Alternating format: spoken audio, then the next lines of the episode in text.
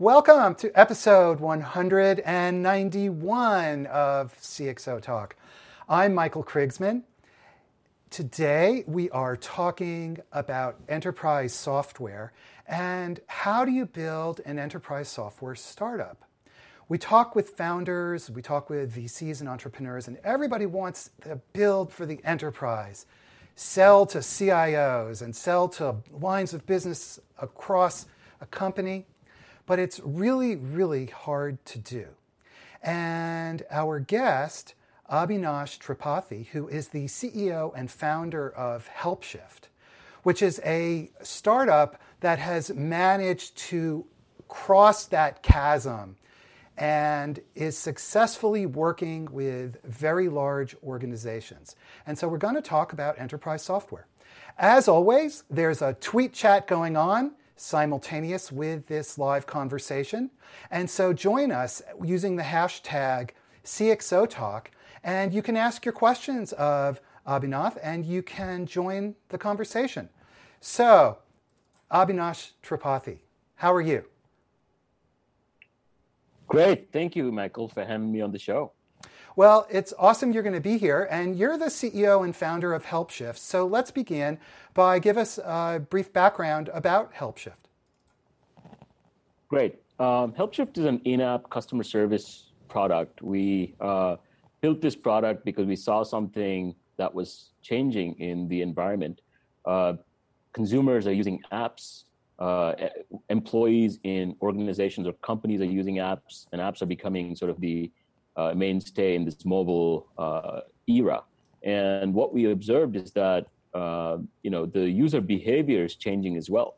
That people don't want to be on the phone or email someone for customer service, but they want to engage in messaging-like uh, behavior, which is uh, sort of uh, very attuned to the mobile-centric world we live in.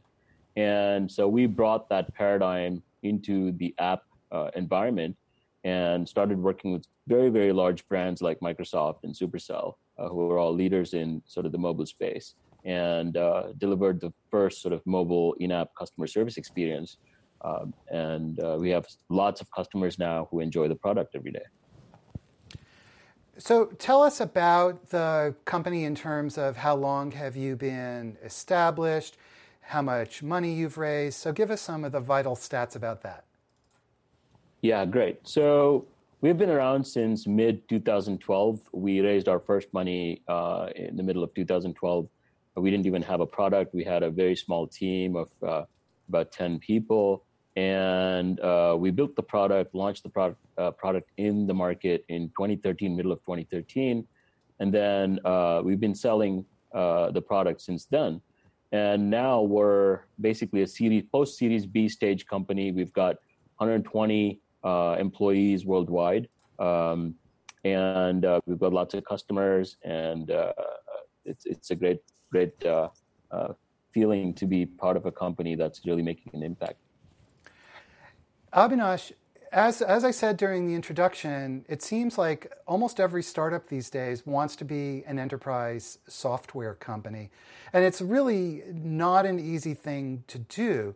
So, can you summarize for us some of the challenges? Why is it so hard to sell successfully to the enterprise? And then, as we have this discussion, we'll talk about some of the ways of overcoming those challenges and some of the lessons, the things you've done, and the lessons that, that you've learned. Sure. Um, so, you know, I've been part of the Valley sort of start, startup ecosystem for a while now. And uh, you see this sort of cycle where you know the companies that want to be b2c companies for a while and b2c is cool and then there's a bunch of like a slump in the valley and uh, with b2c valuations and you see startups gravitating towards uh, sort of enterprise. And i think we're going through that right now and a lot of companies believe that they want to be enterprise companies or sell to the enterprise uh, as the focus now is on on making money and being profitable uh, but having said that, I think enterprise companies uh, or enterprise startups that cater to enterprises, very different type of startup, right? So take our startup as an example.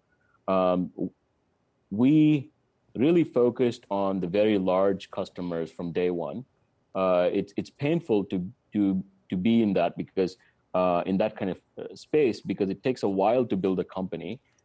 It takes a while to close these deals with large sort of companies. They have a lot of process. They, they do a lot of diligence. They want to make sure that uh, you as a company can and meet their needs and you're there there for the long term because they're making a sort of a long term bet.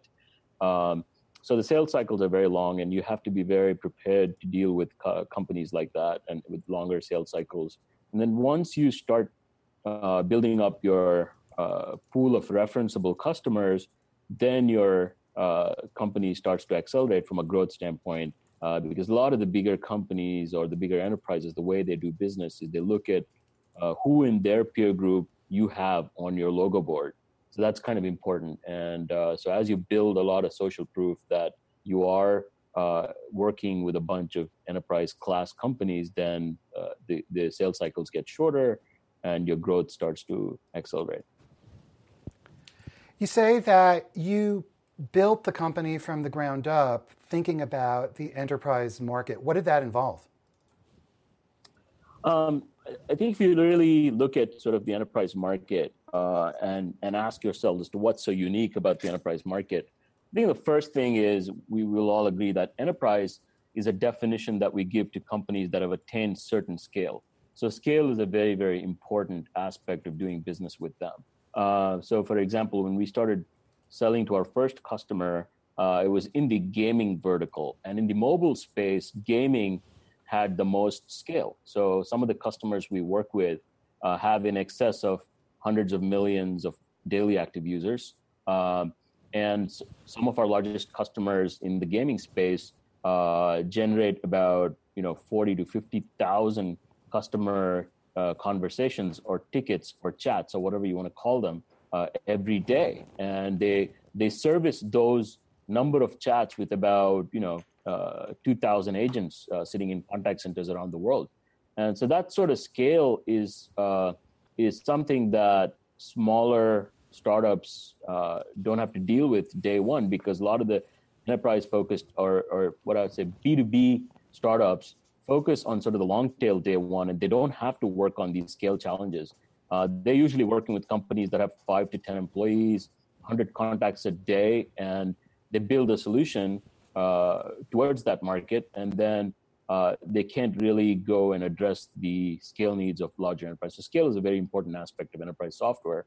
Uh, the second one is really uh, being very flexible when it comes to working on some requirements that may be very enterprise uh, integration or compliance oriented requirements. So when you work with large enterprises, you know they may have their own internal systems that uh, that you need to integrate with that are not standard off the shelf you know or valley uh, standard sort of uh, you know stack of software. Uh, so you need to have great apis you need to have the flexibility to work with uh, those companies to build sort of uh, you know integrations into their systems. Um, and i also feel like the compliance requirements are very the, those could be daunting to a to a startup trying to work with enterprises, right? So, for example, if you're working with uh, financial services, then uh, you know PCI compliance becomes really important. If you're working with the healthcare vertical, HIPAA becomes important. Uh, we were working in the gaming sector uh, originally, and for us, COPPA was very employ- uh, very important. Um, you know, COPPA is a law that basically uh, says that, that it, it establishes the rules for for service providers about collecting uh, information from children uh, who play games or whatever. And so we had to implement a lot of these uh, sort of compliance uh, compliances in our in our product uh, very early in our life cycle to deal with verticals like gaming. Um, so that's that's another aspect of being flexible and uh, being able to understand sort of the needs of the enterprise and responding to it. Mm-hmm. So as you're start when you were starting the company how did you how did you get to the point where these large companies would take you seriously? Because you're providing in-app help. So so in other words a company like Microsoft for example or a large gaming company has an app a mobile app and you're providing the help infrastructure so to speak that allows users to interact and chat with with, with that company to get, to get customer service. And that's pretty mission critical for, for those companies. So, how did you get to the point where they were willing to trust you with that set of jewels? Obviously, it doesn't happen overnight. But so when you were at, yeah. the, at the early stages, how did you get to that? How did you reach that point?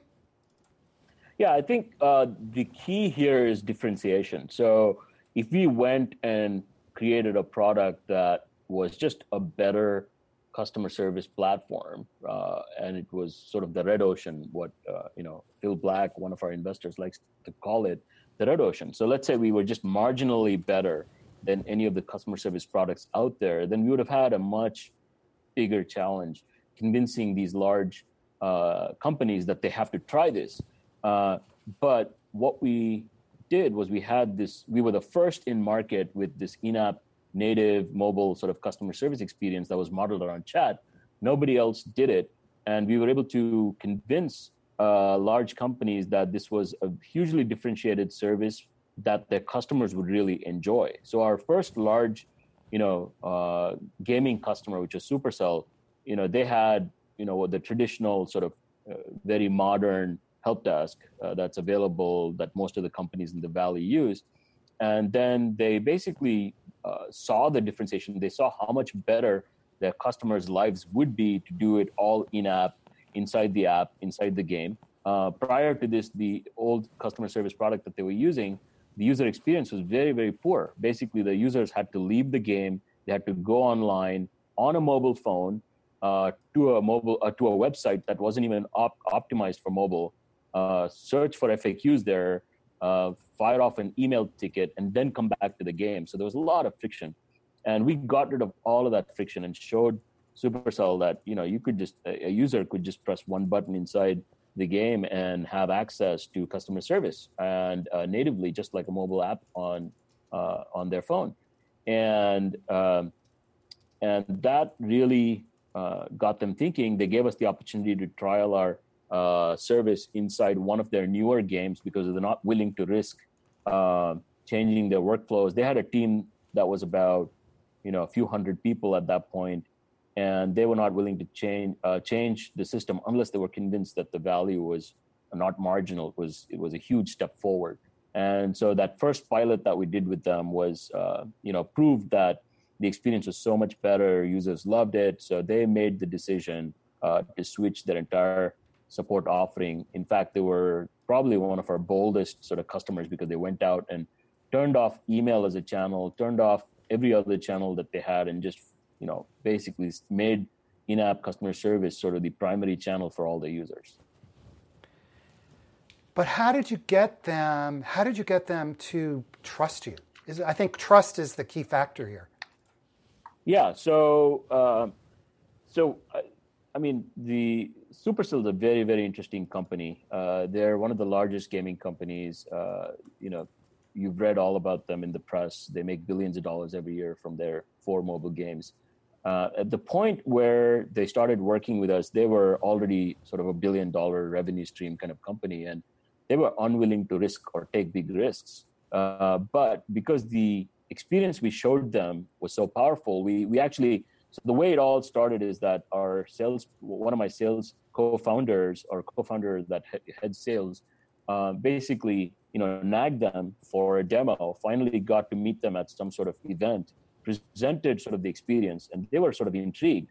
And then a uh, few months later, their uh, CFO, sorry, COO, who was uh, flying down from Finland, basically uh, emailed us saying, "Hey, I'm going to be in San Francisco. I'm going to stop by your office.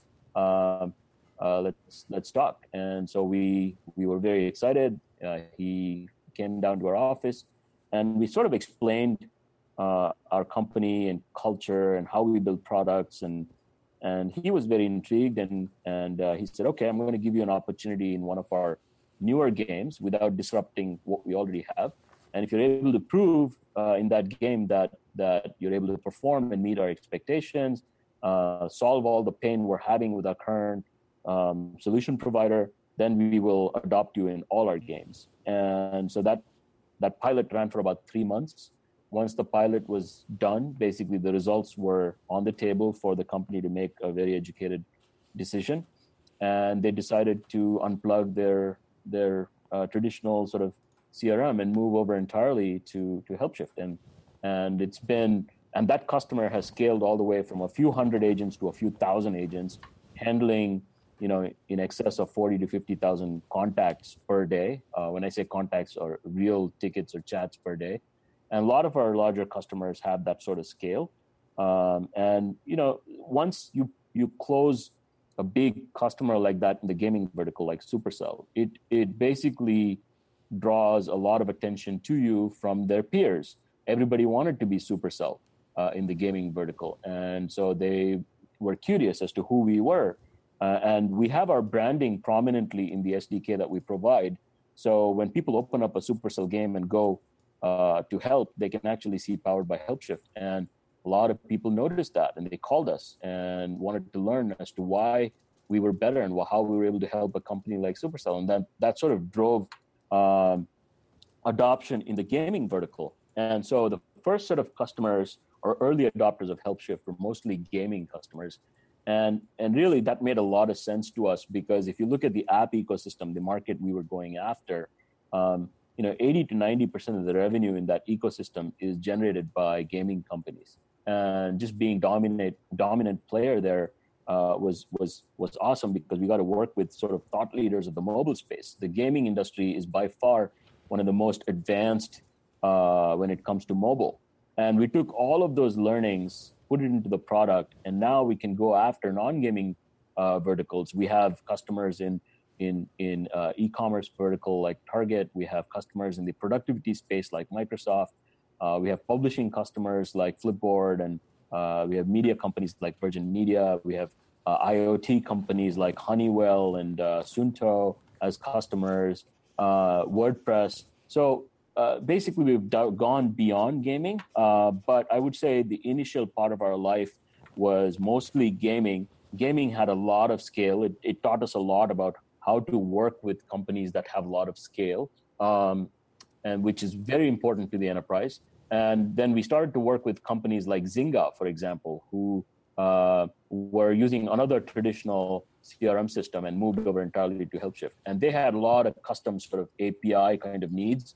They had integrations into a lot of their systems, uh, mm-hmm. backend systems. And that's where we learned with Zynga, we learned how to do a lot of integrations into their sort of uh, backend systems and developed APIs. So we met some more sort of enterprise uh, needs there. And then mm-hmm. we already had started working on COPPA and things for compliance. Right. And, and so I think the the focus we had from day one to go after large enterprises gives you the opportunity. Actually, it's hard, right. but it gives you the opportunity to go specialize. And when you specialize, it really shows. And so, then, yeah. Yeah. So, okay. So, from the beginning, you specialized in the gaming industry. Somebody made an introduction. One of your, your investors, I think you said, made an introduction, and they adopt, they sort of tentatively adopted you. It worked. You grew it from there. Then you had basically an anchor foothold, so to speak, in the gaming industry, and from there you were able to expand out. Now, during that early period, as you were going through that expansion, as they were trying you out, what kind of pressures or tensions did it create or challenges did it create inside HelpShift? Because at that point, you know, you've signed them up for a trial or a proof of concept and you have to deliver. And then it only gets bigger. So what kind of tensions, challenges, pressures did it create inside HelpShift at that time? I'm glad I'm glad you asked this question because the when we signed on Supercell, we had absolutely no idea who we were taking on. These were the largest game. This was the largest gaming company in terms of active users. Uh, probably the, the the toughest of the toughest to deal with. And having that as your and having them as your first customer, uh, literally, if you if you could not respond to a customer like that, could be a company killing event, right? And but we were we didn't shy away from it. We we took on that scale. It was incredibly hard. I still remember uh, when we first brought on. So, so they were very satisfied with how we worked in their small sort of uh, new game, right? And the new game did not have a lot of scale. It was the new game, And then they had this giant game called Clash of Clan, which basically has, you know, hundreds of millions of daily active users.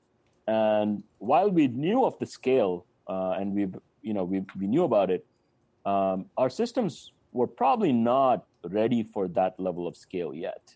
And um, when they first brought on Clash of Clan, on when when when we launched with Clash of Clan, um, literally our our our servers, um, you know, were going down um, because we couldn't handle the load.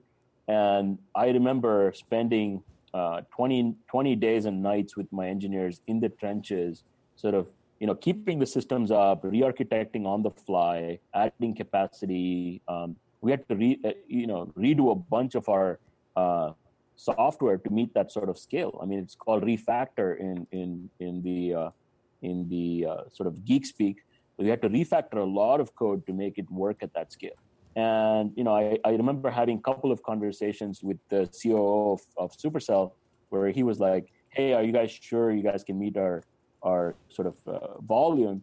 And I had to convince him that we had it and we would have it, and in a couple of weeks, basically, we would be past all of that, and uh, we would just keep scaling. And lo and behold, two weeks later, our software kept scaling. We handle sort of billions of events every day on our on our stack. So uh, uh, you know, basically today we're handling in excess of three to four billion transactions per day on our servers. And thanks to Supercell, we were able to do that, and they gave us the opportunity. They were willing to be patient. They gave us a little bit of time. We were able to respond in that time. And then once they, once we proved to them that we're able to solve these really hard problems, we really became, uh, you know, very uh, deep partners with them. Um, and that partnership, the way it worked, I mean, this is another sort of lesson of working with large enterprise customers. Um, so we have weekly calls with sort of Supercell's uh, team. Uh, they have thousands of agents who use our system, so obviously they're the most demanding customer we have. Um, we don't put them through the normal support process uh, of uh, you know of raising issues or tickets with our company. Uh, our product managers talk directly with Supercell on a weekly basis. We take inputs from them on what's working, what's not working, directly feed that into product, and uh, respond very quickly. Um, you know, and we have quarterly business reviews with them. They come to our location once or twice a year. We go to Finland once or twice a year. Uh, we work on joint roadmaps, and so it's very different from working with very small enterprises, uh, where you know in the SMB space, a lot of the service providers don't even meet their customers or even have phone calls with them. They just email them or Slack them, and and and that's about the contact they have. But when you work with these large sort of enterprise customers, you really are true partners, and you work in a very very partnership oriented sort of mm-hmm. mode. What about the uh, the sales cycle? So, for example you know, selling, excuse me. So it sounds like the sales cycle initially for Supercell, which was your first really big company, was pretty straightforward because you had that, that introduction. But for a startup having to deal with RFPs and RFQs and traveling with teams of people to meet deciding decision committees, uh, that very often large companies have in place. It's, and, the, and the sales cycle can be very long, can be six, three months, six months, nine months, can be a year. As a startup, how did you manage that aspect of it? Well, I mean, if you're if you're selling to the enterprise and you're consciously uh, building a company to sell to the enterprise, all of the, those things are a given. You have to do the, do those things to be able to sell to an enterprise, uh, including the long sales cycles, right? So, fortunately for me, I started my career in 1995 uh, in Silicon Valley working for Oracle, uh, which is where I learned my early days was all about how do you sell to very, very large enterprises. Um, and from there, I went into extreme sort of enterprise selling, which is uh, I was part of a startup that invented WAP, uh, and we put mobile browsers uh, in in mobile phones back in in, a, in, the, in the days when you had those feature phones, the flip phones. And uh, we used to work with telcos which was extreme level of enterprise sales right? So selling to a large enterprise is one level of complexity and selling to a telco is sort of the next level of complexity. And uh, so you know having done that for many years um, you know i think it's important to have that experience. If you don't have that experience in the valley and you're trying to build an enterprise company, you're always not. I mean, you you won't see the value of working with these companies, being patient, uh, you know, and investing upfront to go work with companies of that size, right? And you'll always go after what's easy. And so you see a lot of the B2B companies in the valley. Um, you know they do what's easy. They're they go after smaller companies you know 5 10 person companies that don't have a lot of complex uh, requirements you know and build for them. And then they find that it's really really hard to move upstream and go sell to the enterprise. Um, you know there's a reason why salesforce is salesforce and zendesk is zendesk. Uh, they're two different size companies uh, from a revenue and size standpoint. Um, and they probably have equal number of customers right? But uh, the revenue difference is uh, 5 to 10x right in how much revenue they make uh, because one sells to very very large enterprises the other one sells to, to sort of uh, you know the long tail. Uh, what is the advice that you have to other startups who want to sell to the enter- enterprise but they look at these long sales cycles in many cases even getting introductions is hard. But even once once they have an introduction, just the long sales cycle and the patience, the need to invest is very very difficult because it's just so that delay, that time that's required is so expensive for a startup and it's cash that they don't necessarily have and time that they don't necessarily have. Yeah, so uh, you know, for companies that sell to the enterprise, the scale is uh, the scaling or the growth is slower than selling to the SMB initially, right? So, you know, let's say you take two companies, one selling to the SMB, one selling to enterprise class companies, and they start their journey at the same time. Chances are the SMB focused company will scale much faster than an enterprise focused kind of company in the initial years, right? Um, and so after the three or four year mark, it looked like the SMB company is ahead. But then once that market starts to peak uh, peak out or or you know bottom out, uh, it happens rapidly in those sort of SMB sort of segments where you've run out of all the SMB accounts you can sell to, and then you have to make this decision to go up market. Uh, and at that time, your product is nowhere close to being up market, and then it's literally a company. I haven't seen any sort of SMB focused company become a successful uh, enterprise company. Uh, I, I, haven't seen any examples of that, uh, nor have I seen examples uh, in the reverse where you see enterprise focused companies being really good at selling to SMB, right? I think they're two separate markets. They have two separate sort of needs or requirements, and different types of companies uh, will cater to those sort of segments. Um, that's that's really so. The biggest thing, coming back to your question, which is, you know, what what do you really need to do to be an enterprise class company? The first thing you need to do is you need to know that you're building a long company or a long term company which means you need to go find patient uh, basically you need to go find patient investors right? Investors who have the patience to build a longer term enterprise class company uh, and are not looking for that smb sort of you know uh, uh, you know fast growth uh, kind of model right? So there are those the, the investors it, it starts with picking the right investor.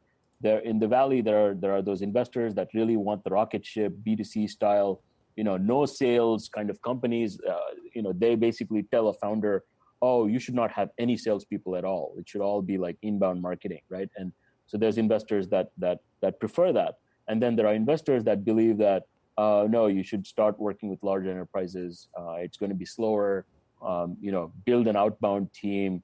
Um, and and the and the two types of companies are very different. So if you look at sort of smb focused companies you're investing a lot of dollars in marketing, in digital marketing, uh, and not as much in sales. And you look at enterprise focused companies, less dollars in marketing, more dollars in sort of BDR, SDR, uh, outbound, inbound, uh, you know, uh, having account reps and inside sales, uh, very different sort of models, right? Uh, the other thing I would like to add is if you think about how we grew as a company, before we built out our uh, sales uh, and uh, BDR, SDR sort of machinery, the first thing we invested in was customer support and customer success. Because when you work with enterprise customers, uh, they are big brands and you don't want to fail there. And so you want to have make sure we've got the best customer support system, uh, customer success teams in place to handle these big accounts um, and make them successful. So they become case studies. They go around uh, to the world telling them how well, how good you are as a solution provider, uh, and and then companies in their class come in uh, inbound. And when that engine starts to work, it's very powerful. So the so the focus then requires patience, and you said you begin with having a customer success team, and I'm assuming at the very beginning of the company, everybody is focused there, but but quickly you it sounds like you kind of specialized in having that customer success team in order to make sure that the enterprise customers that you were selling to were just delighted with everything that they were getting from from HelpShift. Yes. So I think initially when we started, uh, the founders and uh, actually I just wanted to correct you. Uh, Supercell, we didn't win because uh, our investors made an introduction. We just won because our head of sales co-founder was extremely uh, sort of uh, persistent, and he was a true hustler that went and literally stalked Supercell at events and somehow got a meeting with some of their people. Uh, so it was pure hustle that that basically uh, got a Supercell as a customer. Um, and after that, there was a lot of just keeping those customers really happy and engaged, and that happened. So before we built out the success team, you know, the product team, which was headed by me and the engineers, we made sure that Supercell was a massive success. And then as we brought on bigger customers in that scale, we we built out our support and success organization first before we started building out our SDR, BDR, AE teams. That's really interesting. So you say you got your uh, your first big customer purely on the basis of intense hustle, and then you made sure that they were really happy. That's right. So, what about building up inside the company? What kinds of people did you have to hire? What was the what was the background of, of folks that you brought into HelpShift as you were now growing in in this enterprise domain? Yeah, so if you really think about uh, the kind of people we need, we needed customer success people, we needed uh, uh, a lot of SDR, BDR, AEs who have done this before at other SaaS companies. So uh, when we hire in San Francisco into our sales and marketing team and customer success teams, we really go look for people that have had very relevant sort of uh, you know uh, selling or customer success experience in in peer group companies. So when I say peer group companies, we don't we would typically hire somebody who's left either Box or Salesforce than somebody who's worked at Zendesk, right? Because uh, you deal with a different class of customers when when you come from sort of peer group companies. So so a lot of our initial people uh, are people who left Salesforce and uh, you know or Box or those types of companies. When you um, as you were going through again this sales process, I'm so focused on the sales process because it's really what everybody cares about.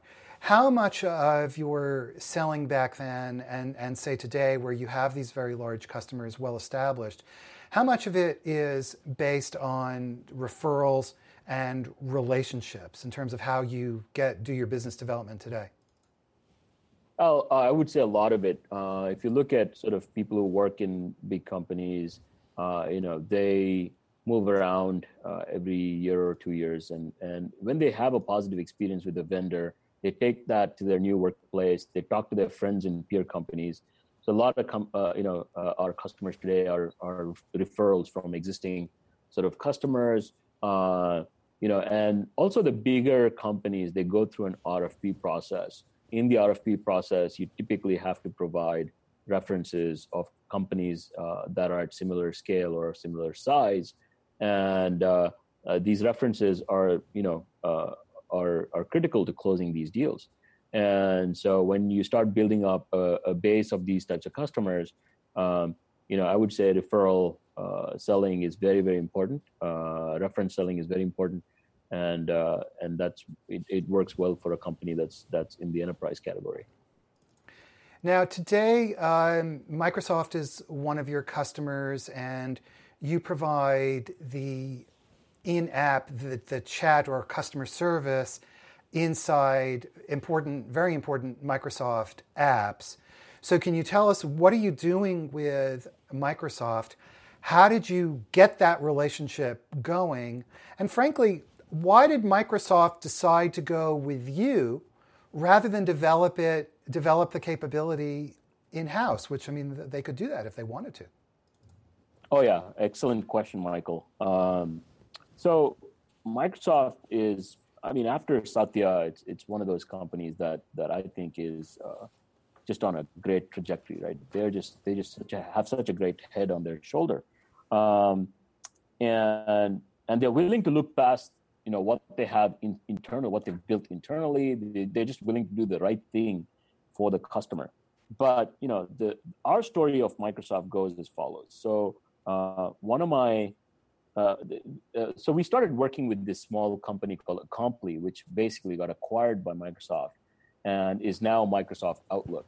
And one of the co-founders of Acompli, the, the, the technical co-founder, Kevin Henrikson, uh, was a colleague of mine in my previous startup uh, at Zimbra and at OpenWave. And uh, so, you know, I started working with Kevin uh, when, when he first, you know, put the Acompli product out. Um, and he was very uh, far-sighted and he said, look, email, even though we're an email client, I see the value of doing this in-app. I really want uh, to be able to iterate and and build our product really fast in collaboration with our customers when they were really small. And so I, I see this whole in-app thing as a very powerful thing. And he adopted HelpShift uh, and put it in the Acompli app. It truly helped Acompli succeed, and which eventually led to their uh, acquisition by Microsoft and, and then becoming sort of the Outlook client on mobile. Uh, because they were really able to take advantage of the in-app chat capabilities and iterate on their products very fast. So they would put out a build uh, every two weeks. In that two weeks, they've basically taken inputs from all of their customers, optimized their app, put it out into the App Store, and they really built a science around this.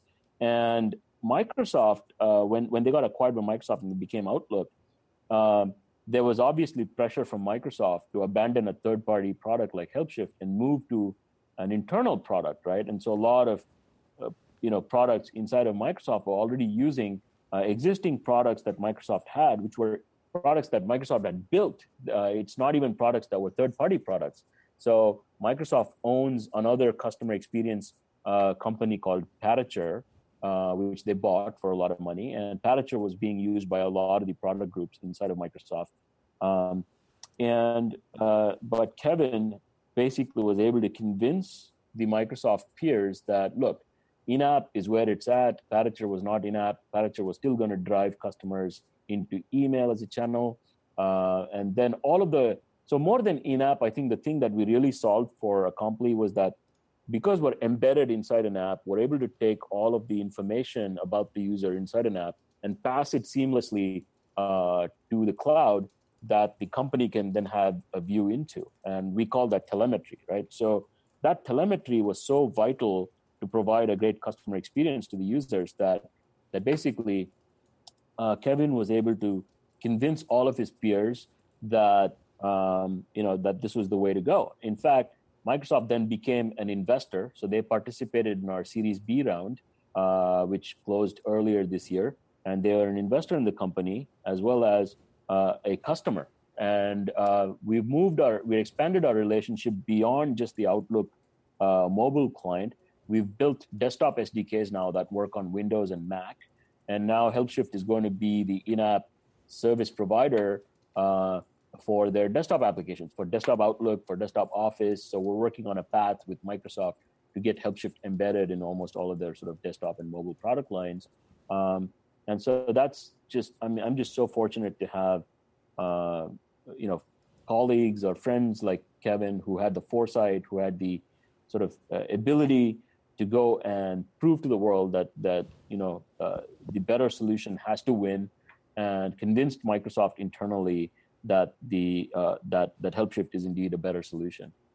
So with Microsoft, you say you're working on embedding HelpShift technology, customer service technology, within Microsoft desktop apps like like Office. That's right. Yeah. So we're working on a path right now to basically embed HelpShift in the desktop apps. That is obviously that is that's incredible.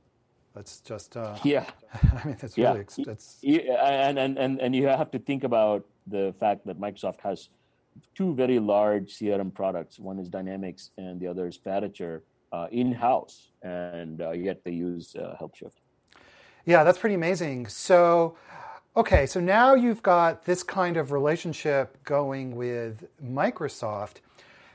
What does that mean internally at HelpShift in terms of how you organize the company? Because so, so you obviously had a product that was a great product, great technology, and you somehow got it into their hands through a combination of relationships and hustle, and they bought it, and they and then you did all the things that were necessary to keep them happy, to keep that huge enterprise customer happy. But now you've got to organize the company internally inside HelpShift uh, in terms of the right type of um, customer relationships and support for those relationships and management of those relationships. And so, how do you do that? How do you organize for the deep enterprise relationship?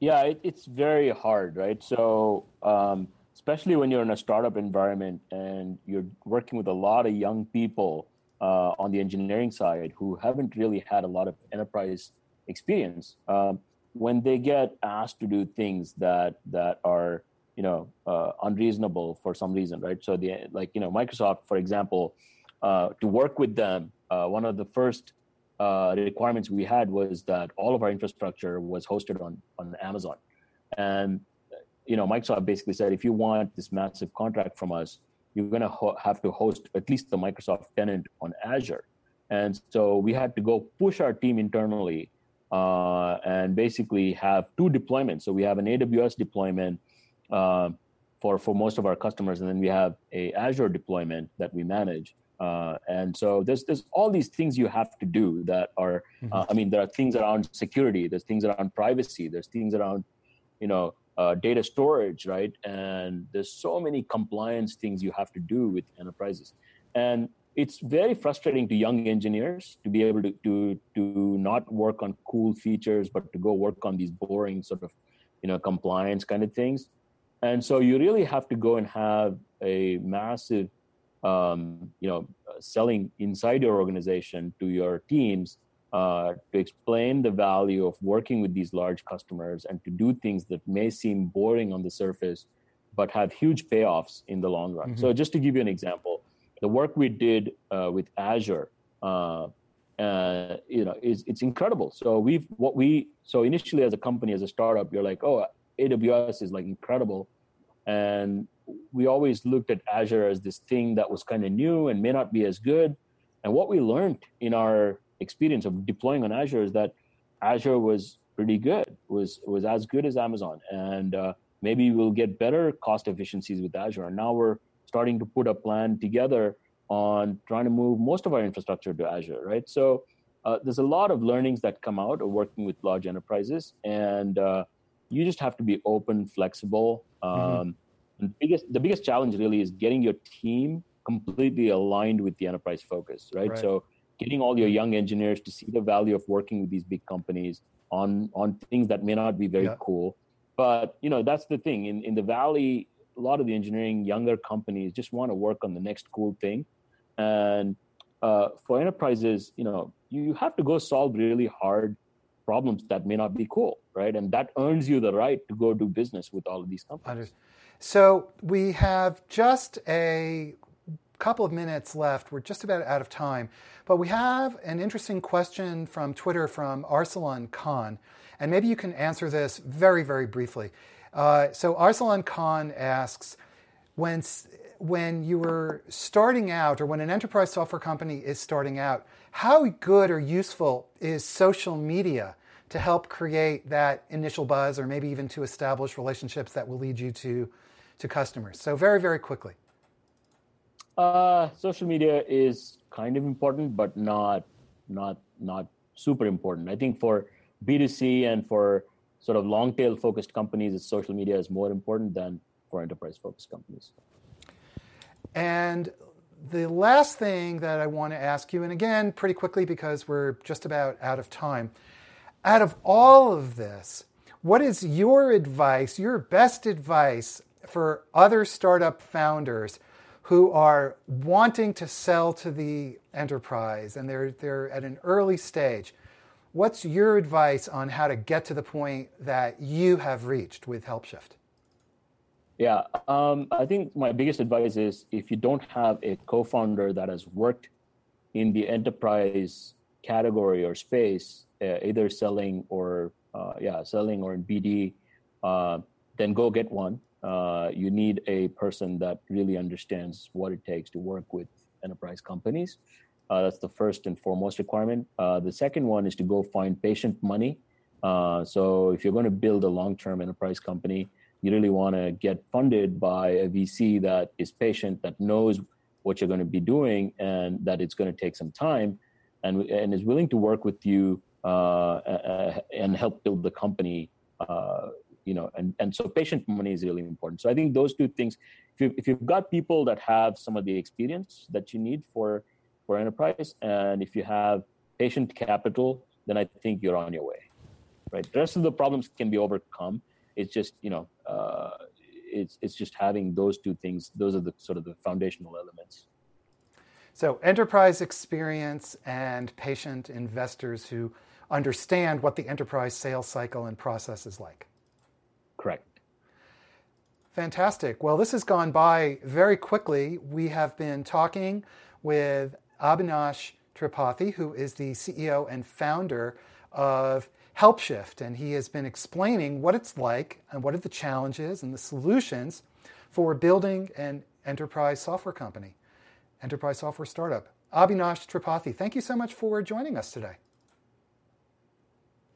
Thanks, Michael.